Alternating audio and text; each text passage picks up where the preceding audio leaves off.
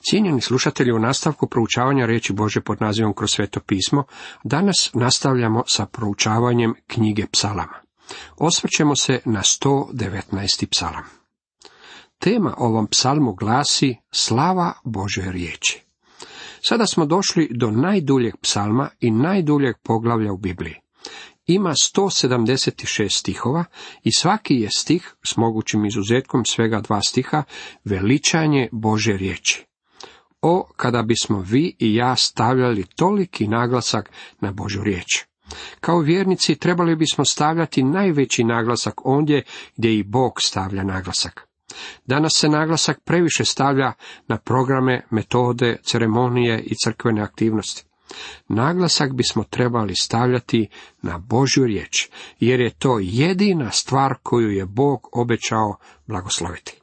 Nikada nije obećao da će blagosloviti mene, moju službu ili bilo koju drugu službu, ali je čvrsto obećao blagosloviti svoju riječ.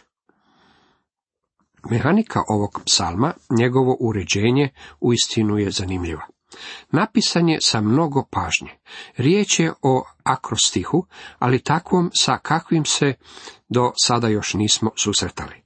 Umjesto da svaki stih počinje sa po jednim slovom hebrejske abecede, u kojoj postoje 22 slova, ovdje postoji po osam stihova za svako slovo hebrejske abecede, počevši sa alef, bet, gimel i tako dalje, čime dobivamo 176 stihova ovog psalma. Postoje proučavatelji Biblije koji smatraju da su brojevi u Bibliji vrlo znakoviti. Ne želim pretjerano razvijati ovu misao, ali je uistinu vrlo zanimljivo da je osam ključni broj u ovome psalmu, jer pod svakim slovom hebrejske abecede postoji osam stihova. Čini se da broj osam u svetome pismu simbolizira uskrsnuće. Osmoga dana naš se gospodin vratio od mrtvih. Bio je mrtav sedmoga dana u subotu, ali je osmoga dana prvog dana u tjednu uskrsnuo. Mnogi ljudi misle da je Bog gotov s Izraelom, ali on još nije gotov s njima. Pavao o tome vrlo jasno govori u Rimljanima u 11. poglavlju u 15. redku, gdje čitamo, jer ako je njihovo odbačenje pomirenje sveta, što li će biti njihovo prihvaćanje, ako ne oživljenje od mrtvih? Bog definitivno nije gotov s Izraelom. Upravo kao što se gospodin Isus vratio od mrtvih i ovi će ljudi biti vraćeni kao narod u vrijeme tisućgodišnjeg kraljevstva. Bog će na poseban način spasiti čitave narode o koliko mnoštvo ljudi još ima biti spašeno. Spurgeon je običavao govoriti, Bog će pobjediti, bit će više spašenih nego izgubljenih. Vjerujem u to svim svojim srcem, iako to još ne vidim kad se osvrnem oko sebe. Mnogi ljudi koji u današnje vrijeme posjećuju Izrael budu vrlo uzbuđeni, misleći da gledaju ispunjenje pročanstva. Iako je istina da se židovi vraćaju u Izrael, tu se ne radi o ispunjenju proročanstva jer se vraćaju u nevjeri, ne obraćaju se Bogu. Nedavno sam čitao o židovskim emigrantima u Izraelu koji su bili zapanjeni ateizmom i nedostatkom svakodnevne nazočnosti židovske religije u Izraelu. Istina je takva da u Jeruzalemu nema ništa više obraćenja Bogu nego što je to u vašem i mojem mjestu. Kada, međutim, Bog ispuni svoja proročanstva, On će vratiti židove u njihovu zemlju i to će biti uskrsnuće naroda, život i smrti. Dragi moji prijatelji, ako primate život i smrti, ako primate vječni život, to može biti samo kroz Božju riječ. Nanovo ste rođeni ne od sjemena raspadljiva, nego neraspadljiva riječju Boga živoga koja ostaje zauvijek čitamo u prvoj Petrovoj 1.23. Rođeni smo po Božoj riječi koja otkriva Isusa Krista. Božja riječ donijeće vam život, donijeće vam slobodu, donijeće vam radost, a donijeće vam i blagoslov. Ovaj psalam značuje mnogo velikom broju vjernika tijekom stoljeća. Pod kraj svog života John Ruskin napisao je, Čudno je da mi je od svih odjeljaka u Bibliji kojima me majka poučila onaj koji me najviše koštao da ga naučim i koji je mom djetinjastom umu bio najodvratniji, Psalam 119. Sada među svim ostalima postao je najdragocjeniju u svom obilju strasti i ljubavi prema Božim zakonu. Vilima Wilberforce, državnik koji se obratio u Veslejevom pokretu, napisao je u svome dnevniku. Šetao sam od ugla hude parka i s velikom utjehom ponavljao psalam 119. Predivna izjava. Ako ne možete zaspati u noći, nemojte brojati ovce, već brojite slova hebrejske abecede i čitajte stihove ovog psalma. Ti će vam stihovi značiti vrlo mnogo. U ovome psalmu Boža riječ opisana je s nekoliko pojmova. Riječ, besjeda, put, propisi, sudovi, naredbe, zapovjedi, zakon, pravila i vjernost. Kako ćemo prolaziti kroz ovaj psalam, istaknut ću samo određene stihove. Počet ćemo sa Alef, što je vrlo važno, jer je to prvo slovo hebrejske ABCD, kaže dr. Megi. Alef, u prvom i drugom redku čitamo. Blaženi oni kojih je put neokaljan, koji hode po zakonu Jahvinu.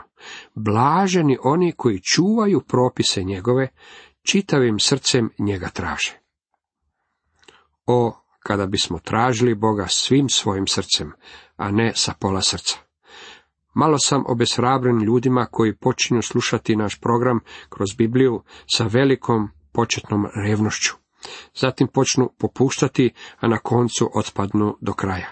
Nisu nimalo poput čovjeka iz psalma 1.1 o kojem čitamo blago čovjeku koji ne slijedi savjeta opakih, ne staje na putu grešničkom i ne sjeda u zbor podrugljivaca.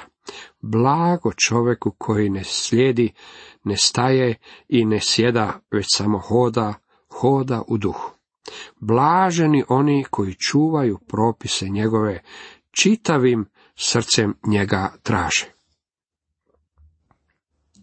Bet u devetom redku čitamo kako će mladić čistim sačuvati put svoj, čuvajući riječi tvoje. Stvar koju bi svaki mladić danas trebao naučiti jest Božja riječ. U školama ih poučavaju svemu osim Bibliji. Poučavati Bibliju u školama je protivno zakonu, ali im moramo prenijeti Božu riječ. U srce pohranih riječ tvoju, da protiv tebe ne sagriješim. Čitamo u 11. redku. Mnogi ljudi misle da ovaj stih znači kako bi sveta pisma trebalo pamtiti. Mislim da je memoriziranje Bože riječi predivna stvar ali su neka od najpodlijih derišta u nedeljnoj školi bila ona koja su znala citirati na pamet preko stotinu stihova. Kada je psalmist napisao u srce pohranih riječ tvoju, mislim da je pod time mislio poslušat sam tvoje riječi. To je vrlo važno. Uistinu je predivno kada je netko sposoban glatko citirati stih za stihom. To ne kritiziram. Podržavam programe memoriziranja svetoga pisma. Međutim, također moramo biti i poslušni riječi, Bože riječi. To je ono što je psalmist mislio kada je govorio o sakrivanju Bože riječi u svome srcu. Gimel, otvori oči moje da gledam divote tvoga zakona. 18. redak. To je stih kojim sam običavao počinjati program kroz Bibliju.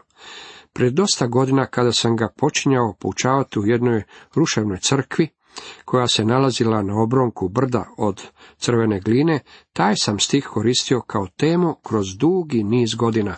Radi se o istinu predivnoj izjavi. Otvori oči moje da gledam divote tvoga zakona, tvoje riječi, izjavljuje dr. Megi. Dalet u dalet odjeljku čitamo. Moja duša leži u prašini, po riječi svoje vrati mi život. Današnja tendencija je vući prema dolje. Sve nas povlači prema dolje. Televizija, predivni instrument koji bi se mogao upotrijebiti za Boga, ne čini ništa drugo nego nas vuče dolje. Sve je usmjereno u tom pravcu. Moja duša leži u prašini. Gravitiramo u tom smjeru. Ne samo da će nam tijelo pasti prema dolje, već svijet i našu dušu povlači prema dolje. Kako to možemo nadvladati? Po riječi svojoj vrati mi život, oživi me. To je još jedan od razloga zbog kojeg imam ovaj program petogodišnjeg prolaženja kroz Bibliju. Ako ljudi ostanu u Božoj riječi pet godina, to će ih spriječiti da ne upadnu u mnoštvo grijeha. Riječ će nas oživiti i podići. He, u He odjeljku čitamo.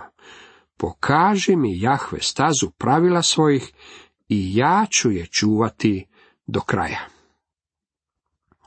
O ustrajati s Bogom do kraja, trčati strpljivo trku, gledati prema Isusu. To je vrlo blagoslovljeno. U nastavku Vau u 41. redku čitamo. Nek milost tvoja o Jahve dođe na mene i spasenje tvoje po tvom obećanju. Božja milost usmjerena je prema nama. Cijev kroz koju nam ona dolazi je Božja riječ. Stoga psalmist kaže, u zapovjedima tvojim moja je naslada, jer ih ljubim. Je li vam radost čitanje Bože riječi? Volite li Bibliju? Ako ne volite Božu riječ, molite Boga da vam da ljubavi za nju. Činio sam to godinama. Molio sam, gospodine, daj mi ljubav prema tvojoj riječi.